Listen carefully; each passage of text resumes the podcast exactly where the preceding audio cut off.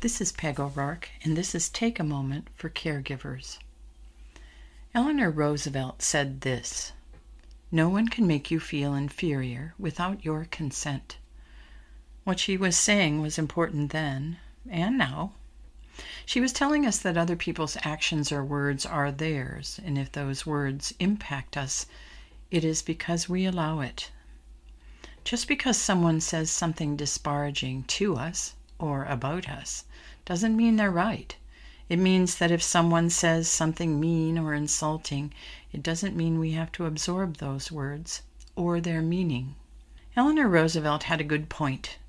The problem is, deflecting the words of others is difficult.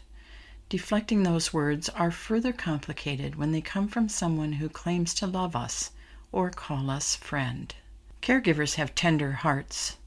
Caregivers are vulnerable to the negative messages of others because caregivers are unsure. Unsure they're doing a good job, unsure they're making the right decisions, unsure they can continue caregiving at their current level, unsure that they are still loved or often remembered by their care partner. When a caregiver receives a comment even slightly critical of their caregiving, the criticism becomes incorporated into their own self doubts. Even subtle messages that place unintended pressure on a caregiver can cause them to wonder if they are good or good enough at the job they're doing. For example, you're such a saint for caring for your person at home.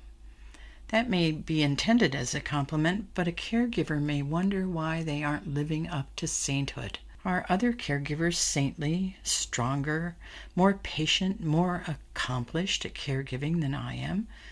What's wrong with me that I'm struggling and others look like they are not?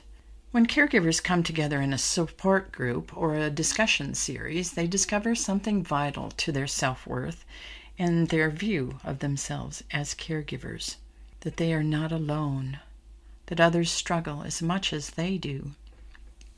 Others lose patience, feel resentment, and shed tears. Other caregivers are not saints, but regular people doing the best they can with an increasingly difficult and sad circumstance. Join a support group or sign up for an innovation series, and you'll discover that too. So, no one can make you feel less of a caregiver without your consent. No one can make you feel like you're not enough without your consent. That means recognizing how strong and capable you are, how you're a caregiver to the best of your ability, how you step up every day and care for another human being. Hold on to that. Signing off.